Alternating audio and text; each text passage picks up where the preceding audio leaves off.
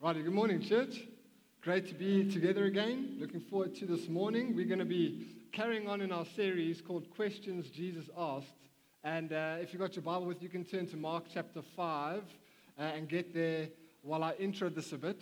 Um, we're looking at some key questions Jesus asked, questions we need to settle in our hearts and minds, especially at the start of a new year. And just out of interest, uh, I wanted to know how many questions did Jesus actually ask in, in the scriptures? Because I mean, he's always asking uh, questions. That's like Jesus' method of getting truth into our hearts and lives. And Google tells me Jesus asked 307 different questions. And so you'll be pleased to know this series isn't 307 weeks long, but we um, just looking at some of the key ones. And uh, every week, these are questions we need to settle as we um, lean into Jesus together, as He encourages us, as He meets us, and as He engages us relationally at a personal level. As we answer these questions for ourselves, it's just uh, our hope and our heart in doing this series will just fuel us to love and follow and enjoy Jesus more this year. So we're going to read the passage together and then I'll unpack it for us. It's going to be in Mark chapter 5 from verses 21 to 43. When Jesus had crossed, oh, I have to apologize for the PowerPoint here. The, it's the woes of crossing over between Mac and Windows. So hopefully you can read it, and if you're in the back and you can't, we'll lay hands on your eyes later. Verse 21 When Jesus had crossed over again by boat to the other side, a large crowd gathered around him while he was by the sea. One of the synagogue leaders, uh, named Jairus, came, and when he saw Jesus, he fell at his feet. He begged him earnestly, My little daughter is dying. Come and lay your hands on her so that she can get well and live. So Jesus went with him, and a large crowd was following and pressing against him. Now, a woman suffering from bleeding for 12 years had endured much under many doctors. She had spent everything she had and was not helped at all. On the contrary, she became worse. Having heard about Jesus, she came up behind him in the crowd and touched his clothing. For she said, If I just touch his clothes, I'll be made well. Instantly, her flow of blood ceased, and she sensed in her body that she was healed of her affliction. Immediately, Jesus realized that power had gone out from him. He turned around in the crowd and said, Who touched my clothes? His disciples said to him, You see the crowd pressing against you, and yet you ask, Who touched me? But he was looking around to see who had done this. The woman, with fear and trembling, knowing what had happened to her, came and fell down before him and told him the whole truth. Daughter, he said to her, your faith has saved you. Go in peace and be healed from your affliction. While he was still speaking, people came from the synagogue leader's house and said, Your daughter is dead. Why bother the teacher anymore? When Jesus overheard what was said, he told the synagogue leader, Don't be afraid, only believe. He did not let anyone accompany him except Peter, James, and John, and James, James's brother. They came to the leader's house, and he saw a commotion, people weeping and wailing loudly. He went in and said to them, Why are you making a commotion and weeping? The child is not dead, but asleep. They laughed at him, but he put them all outside. He took the child's father, uh, mother, and those who were with him and entered the place where the child was. Then he took the child by the hand and said to her, Talitha which is translated, Little girl, I say to you, get up. Immediately the girl got up and began to walk. She was 12 years old. At this, they were utterly astounded. Then he gave them strict orders that no one should know about this and told them to give her something to eat. What an amazing passage. It's just so encouraging. And uh, as I said, is this mic fine? Hey? So use the handout rather. John? Is it annoying to anyone? All good? Okay, I'm going to carry on. What's that? A lot of bass? Let me try that hand on. Apologies.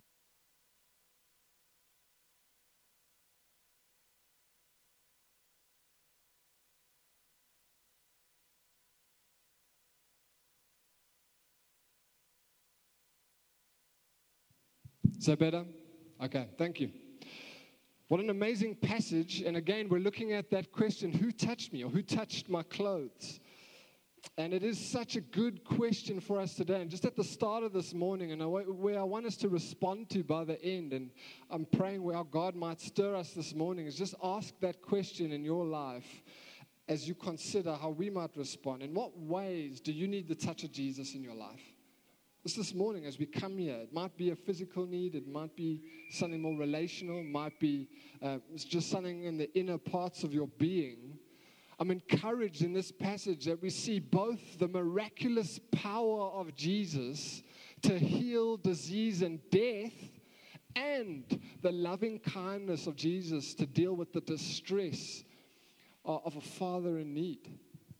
And so it's a beautiful picture of us coming to Him as we are in our need. There's something going on here, and, and you would have noticed it in the way Mark writes this passage. Uh, he call, we call it a Markan sandwich. And he starts with Jairus, then we hear about the woman uh, suffering from bleeding, and then we get back to Jairus. And he's written it in that way so that we'd see this whole section as one sort of theological unit proclaiming a truth about who Jesus is and what he's come to do. And of course, we've seen his power over disease and death and even distress. And it's just this beautiful uh, mesh of both of these things. Yes, he really is that big. Yes, he has authority over everything. And yes, he really is that personal and relational with us helping us through the things of life as we follow Him. And so, what I'm praying for this morning is just for us to respond. In what ways do you need the touch of Jesus in your life afresh this morning? Whether that's a first time encounter or whether it's a repeated encounter, we can know His power and presence in fresh ways this morning. And so, I want to attack this passage in a way that I've done differently in the past. Uh, this morning, I want to look at the passage through two headings if you're taking notes. Firstly, I want to look at the spiritual barriers we might need to overcome to experience the power and presence of Jesus. We just see this in Jairus and in the woman. They're models to us of how to work through some of the barriers we might have in our hearts, spiritual barriers that sometimes keep us from experiencing the touch of Jesus. And then at the same time, we're seeing spiritual power, the way that Jesus' love and authority can move within us and among us. So let's look at Jesus' uh, how he speaks into our spiritual barriers and actually leads us towards himself. Again, as we consider seeking the touch of Jesus afresh this morning. I know many of us, as we come here this morning, you, if you've been a Christian for a while, you maybe have uh, memories of God meeting you in unique and special ways. Just profound moments that are maybe burned into your psyche about God's presence just meeting you in a special way. We know those things are maybe a bit unique and, and sometimes rare, but the gospel truth is that we can actually experience and tap into a little bit more of His touch in our lives as we seek Him. But we have to recognize before we get there that there are spiritual barriers in our lives, and we are carrying sin in our hearts. We're carrying fear, we're carrying struggles, we're carrying pain, we're carrying pressures. There's a whole lot of things working within us and around us that can at times keep us or, or at least present something we need to work through in order to get closer to Jesus. And I'm going to unpack and explain these more fully, but the point and maybe a picture. My kids have been sick this week, so this is clear in my head. In the same way that a blocked nose keeps you from breathing in deeply, there are spiritual barriers that we can sometimes wrestle with that keep us from experiencing Christ in deepening ways. And Jairus and the woman are, are our guides this morning to help us understand how we can overcome some of these internal barriers and know the beautiful touch of Jesus. And so I want to talk about three barriers to experiencing Jesus this morning. Let's look at Jairus. It would seem at the start of this passage, we know how it ends, but at the start of this passage, that he is facing prejudice and pride. And he has, by the, by the end of this, it seems that he runs to Jesus. He overcomes his prejudice and pride. But uh, I know when I use the term pride and prejudice, my, my mom and my sister loved that, that book and series. So I get PTSD when I hear that phrase a little bit. But what we hear about Jesus, um, Jairus, what we learn about him is that he was a synagogue leader. That's what the passage says. Kind of means he was a bit of an elder in that synagogue. And he was a respected leader. He would have taught in the synagogue. Uh, it seems that he was also a marketplace leader, so he kind of had respect on, and authority on both sides of this thing, and, and people trusted in his authority. Now, part of the context of the Gospels is that many of the Jewish leaders were growing suspicious of Jesus and who he was. They viewed him as a heretic who was losing his way. And ultimately, we know where that would lead. They ultimately canceled him in the worst way possible uh, in, his, in his death on the cross. And it would seem that Jairus is overcoming this I'm missing a page here. This is my worst nightmare. I'm so sorry.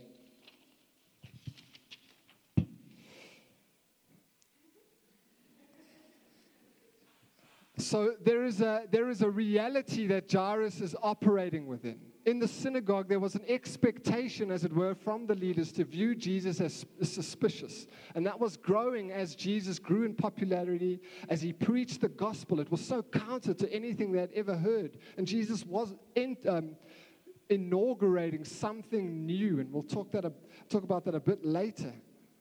But it takes, we have to realize, it takes great courage from Jairus to break through his prejudice and pride and actually run to Jesus. It would have been much easier for him to just keep quiet, not upset his, his co leaders, not accept the Jewish uh, people in the synagogues, and just kind of uh, hide. But I can't imagine this desperate father choosing to save face and keep his reputation instead of running to Jesus to heal his daughter. Right? And so there's something he's doing. He's overcoming his pride and his prejudice. He's running to Jesus. He's recognizing his need. Now, look, let's just consider this at a personal level around us. There's a lot of pride and prejudice uh, around us, just at even a cultural level. People can get stuck in their preconceptions of who Jesus is. And there are cultural preconceptions of who Jesus is. Some people think he's a great moral teacher, some people think he's just a nice guy. And so when you get stuck in your preconceptions, uh, people maybe don't uh, consider Jesus for who he said he was. And it becomes a barrier to them experiencing Jesus in deepening ways. Maybe at a family or friendship level. I know there's some people in the room, when you became a Christian, it was met with some heat from your family. Or maybe you lost some friends.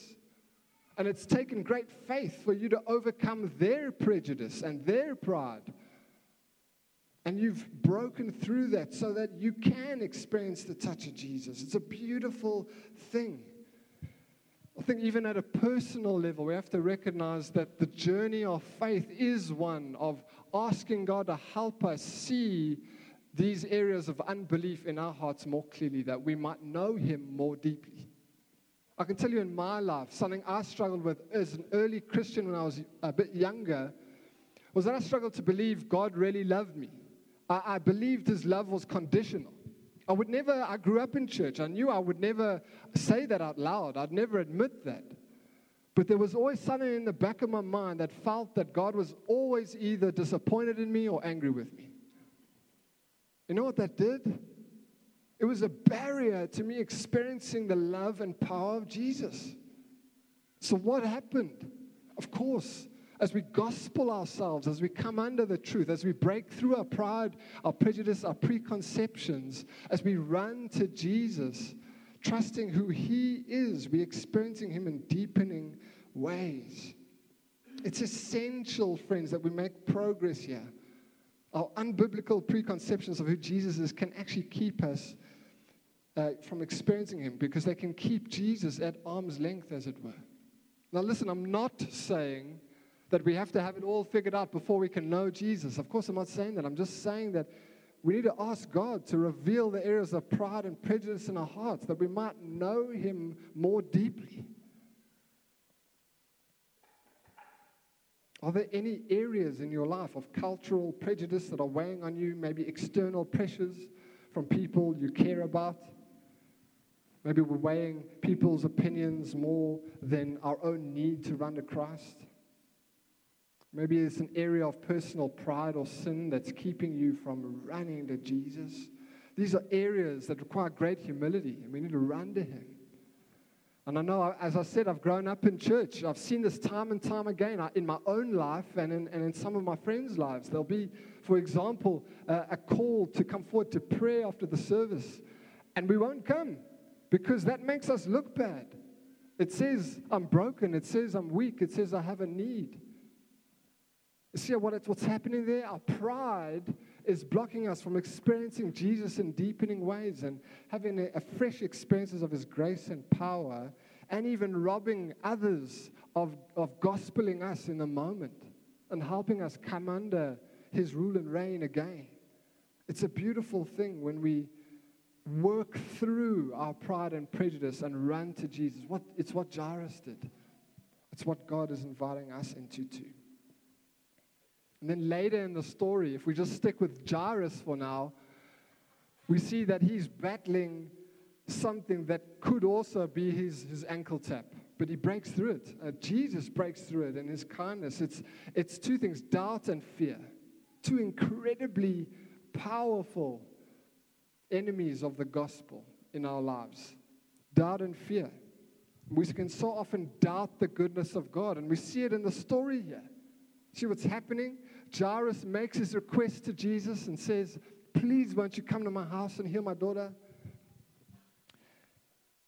And then everything gets interrupted.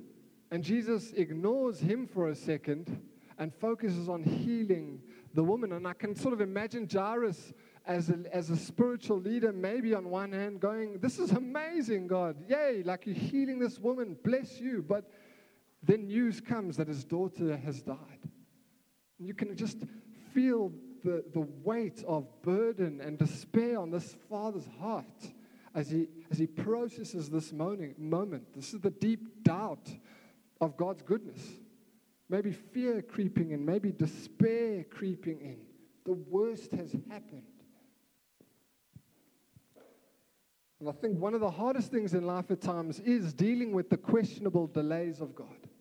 Maybe this morning you're coming here feeling the weight of what you feel is, is, a, is a delay from God. Maybe it's a, a longing for a spouse or a burden at work or maybe something to do with health or just a longing for kids. And you're just trusting God to come through for you, and you feel like you're waiting and waiting, and He's not coming through in the way you had hoped or He's working in every hour one else's life, but not yours. And maybe doubt is creeping in. Jairus runs to Jesus. Says, Jesus, I know you can heal my daughter. Would you do it? And there's a delay. I can just imagine for a glimpse of a moment his heart questioning. Maybe I, I missaw Jesus. Maybe he isn't who I thought he was.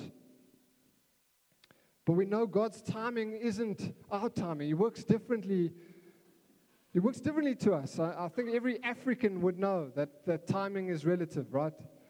We, uh, I went to a, a, wedding in December, and uh, it said half past 11. So when was I there? It was my friend. You guys, many of you know Lenka. His, his wedding was a beautiful day, beautiful African wedding.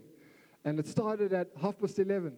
And uh, my wife's business was providing the cake, so we were there at half past 10. The wedding started at half past one. And that's cool. It was a chill day. It was beautiful. But we know timing, even in this room, is, is timing is relevant, re- relevant. I mean, if we, if we say, look, what time does church start? That seems to be a moving target too. But the timing of God, my friends, is, is something we just can't wrap our heads around at, at, at times. Not only his timing, but his decisions. Like we know he's sovereign, but his will is sometimes so out of anything we can comprehend. And I can imagine Jairus just wondering What are you doing, Lord? And can I trust you? And so, how does Jesus reply to him? Verse 36, he says there, when Jesus overheard what was said, he told the synagogue leader, Don't be afraid, only believe. See, Jesus knows what he's doing.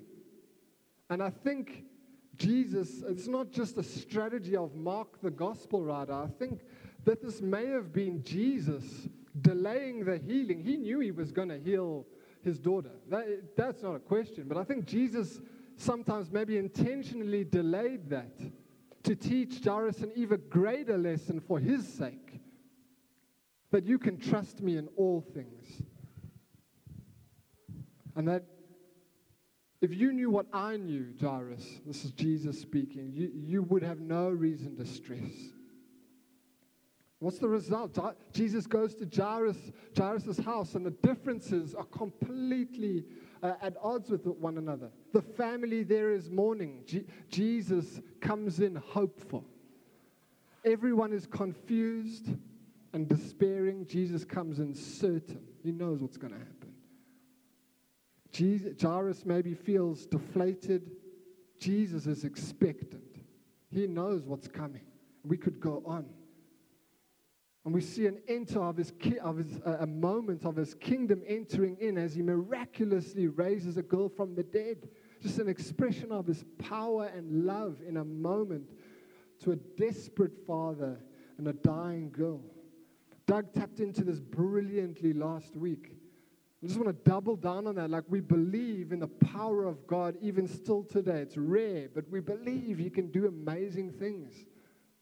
As I said earlier, maybe physically, maybe there's another need, another need, but the touch of Jesus has not lost its power. Sometimes the problem is that we're not seeking His touch. Jairus runs to Jesus. Jesus meets his need. And then he leads him through the doubt and the fear into a deepening place of trust. Confusing times are hard, aren't they? When doubt creeps in, we don't know what God is doing. But I think we have to learn to doubt our doubts and remember who the gospel says he is and remember his past faithfulness to us and recount what He's done for us. Even preach the gospel over ourselves. The mighty Charles Spurgeon, he said, when you can't trace his hand, trust his heart. The gospel proves what kind of God he is. If you come in here this morning with deep doubt about who God is, we don't know how things are going to turn out for you. God doesn't always give us what we want, but we know we can trust his heart. And we know that He's all powerful. And He knows, we know that His touch is an invitation for us to know Him more deeply. Jairus is an example of breaking through doubt and being led to Jesus in deepening ways. Let's look at the woman suffering from bleeding. What's behind her ailment? What's behind her disease? Well, I think, I think it's deep shame. Shame is a powerful force in our lives. We know this.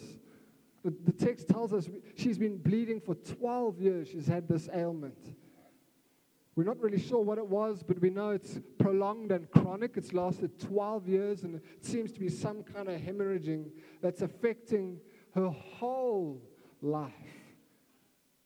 It says that she's tried everything to heal this, been to many doctors, and Mark tells us that it's actually only gotten worse. It seems that she's at the end of herself. And again, she reaches out for the touch of Jesus in her lives, uh, in her life. She breaks through the shame that would keep her from hiding, runs to Jesus to touch him, and experiences his life-changing power. And Jesus, it says that Jesus could tell that power left him. Like in the Greek, it's the first time we hear the word dunamis in the Gospel of Mark. And it's the word dunamis, that's the word we get dynamite from. It's this explosive power of God to be able to heal all things, even physically. What would have happened to this woman if her shame had kept her in hiding? That's what happens to us, isn't it? It's better to be in hiding. I think that we have to overcome at times the, the, the identity that shame gives us. She was uh, isolated, she was seen as unclean, even contagious, like our brother Doug, distanced relationally from people, avoided. People would avoid her. And this identity now was growing, and it was defined by shame. Friends, shame is a powerful enemy of the gospel. It'll tell you, if you're a Christian, it'll, tell you you're unloved when the gospel tells us we've been loved beyond measure. It'll, it'll tell us that you've been, uh, we've been abandoned when we know the blood of Jesus has bought us and will keep us for all eternity. It'll tell us that we're dirty when we know righteousness has made us clean. I mean, if you're struggling with any lingering shame, just put it up here. Romans 8, verse 1. So encouraging. It just tells us what happens in the gospel. There is now no condemnation for those who are in Christ Jesus. You know what that means? It means there's nothing left to answer for. There is no basis for shame. You have been forgiven. You've been cleaned and cleansed, and Jesus has taken it, uh, all our shame away. I think this is a thing we have to fight if you're a Christian. There's two ways to live. We can trust the identity that shame gives us, or we can trust the identity that our Savior gives us. His blood speaks a better word. I love C.S. Lewis. He says this because this really is an issue of belief, isn't it? Our shame, our shame will tempt us to believe who it says we are. But the gospel speaks a better word. And we have to combat that unbelief and trust that we really are who he says we are. That's, this is what C.S. Lewis is getting at. He says, if God forgives us, we must forgive ourselves. Otherwise, it is almost like setting up ourselves as a higher tribunal than him. It's like saying, God, I'm a higher authority in my life than you are, and what I say about me is more true than what you've said about me. How can that possibly be true? God, as the creator, is the one who alone has authority to give identity and to speak what is true. He says the gospel is our new identity. Can you see how shame can become a, a, a hindrance, a barrier to us experiencing the deep, deepening love of Jesus? Again, this woman is a model. She's a model to us. We can break through shame and trust that He will love us and that we're safe in His love. And so these barriers are, are, are significant things in our lives. We, we can break through these things. And Jesus just wants to encourage us at every level as we consider what's behind our deepening needs. He asked this question Who touched me? Well, it's not because he didn't know, and it's not because he was angry. It's because he wants to engage the woman personally relationally. And so he's asking, I believe, us today again who is reaching out to touch me? Who needs help? Who wants to know me? Who, who wants to again encounter my love and power afresh? Who wants to know in deepening ways that they're forgiven and cleansed? Who wants to have shame taken away? Who wants doubt turned into deepening expressions of trust? It's not a small question, it's an invitation to all Christ followers. And I think just today we can respond God, yes, fill me. God, yes, meet me, change me, stir up a love for you again within me, God. Would you meet me in ways I need? You know what I need. We need the touch of Jesus. So, just as we close for the last little bit, what I want us to look at is, is spiritual power. Because how does this affect not just our lives, but many different things? I, w- I want to just suggest four ways, four encouragements of the touch of Jesus. Because a shift is ta- taking place here in the Gospels. And it's implicit in the questions Jesus is asking. He is the ultimate truth that has come to establish his kingdom. And when you read the Bible, you'll see a, a, difference between the Old Testament and the New Testament. And, and what's happening there is the kingdom of God is breaking in. We see it in part now, and we'll see it in full one day. We call it the consummation when he comes and uh, redeems us all and comes back for us. But what we're seeing in the Gospels and even today are the expressions of Jesus' authority as the king in his kingdom coming to bear on us where we are. And I think this is, encourages us in a few ways. And I just want to stir us towards seeking the touch of Jesus and maybe just reflecting on this today or, or this week. How does this encourage us? That Jesus' touch is for us. I think a few ways. First, his touch is personal, it's deeply personal. It's amazing to read these stories of Jairus and the suffering woman and how Jesus engaged them relationally. He loves relationally, he's not impersonal. He listens to them, he loves them. He doesn't need them to tell him what their need is. He already knows that, but he wants to engage at a personal level. And he knows what's going on in your life. Friends, what, what is your need? Doug looked at the question last week what do you want me to do for you? Jesus is active and working in our lives. His touch is personal. Nothing is hidden from him. He's not unaware. Just an encouragement to us today. Would we cry out to him afresh and say, Yeah, God, I need you? Even my lack of desiring you is, is where I need your touch. Would you stir up a deepening desire for you? Would you restore to me the joy of my salvation? Would you come through for me where I need your touch? It's only in your touch.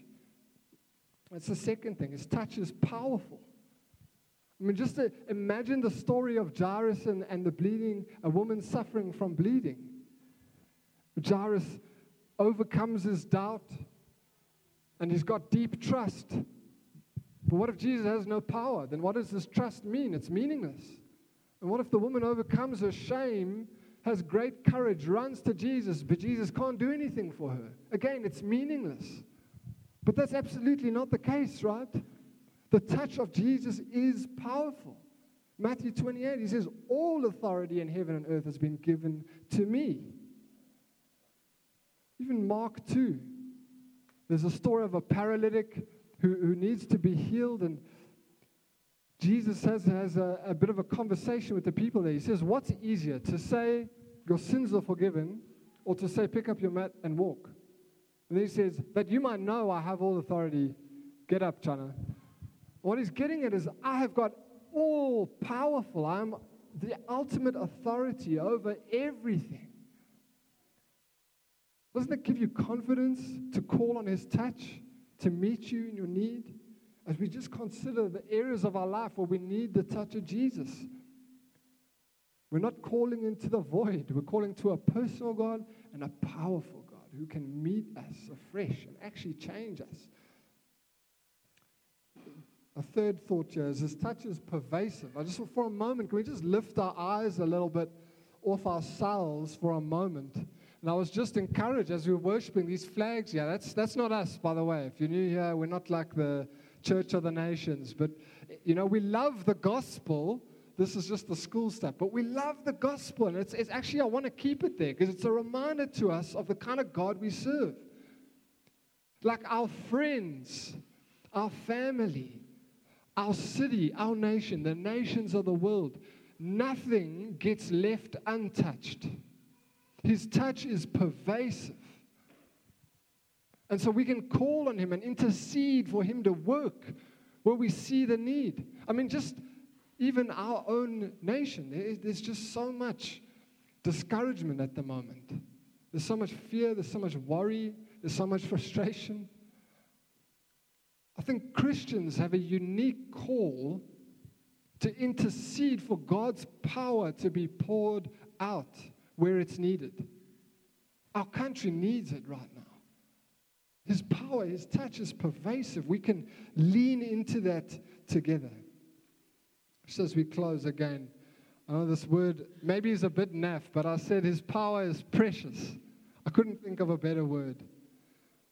But really, what I want us to get at is in the scripture talks about taste and see that the Lord is good. And there's just really nothing else better than knowing the touch of Jesus in our lives. There's nothing sweeter, there's nothing more beautiful, nothing more precious.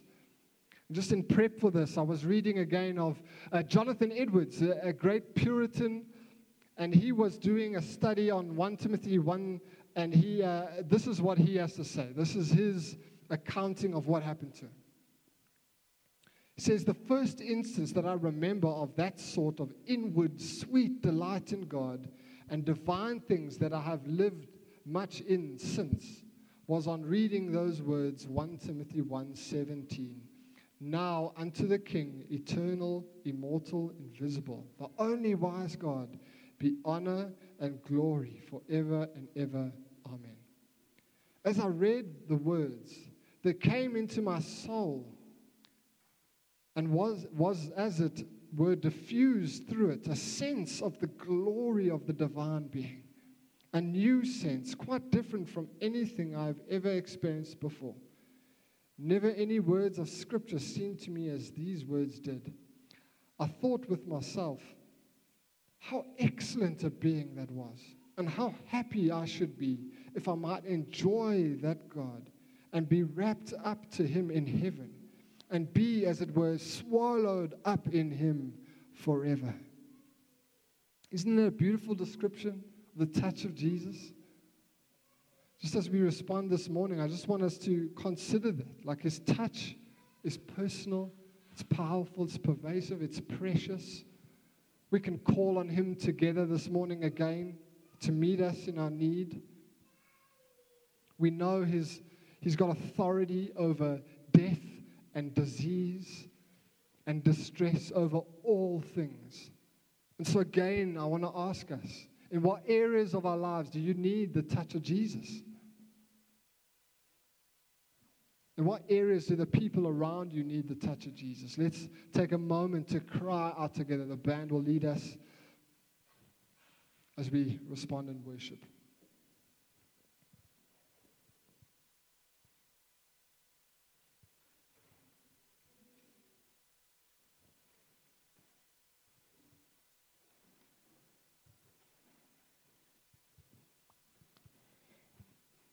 Thank you, Jesus. You are alive and working.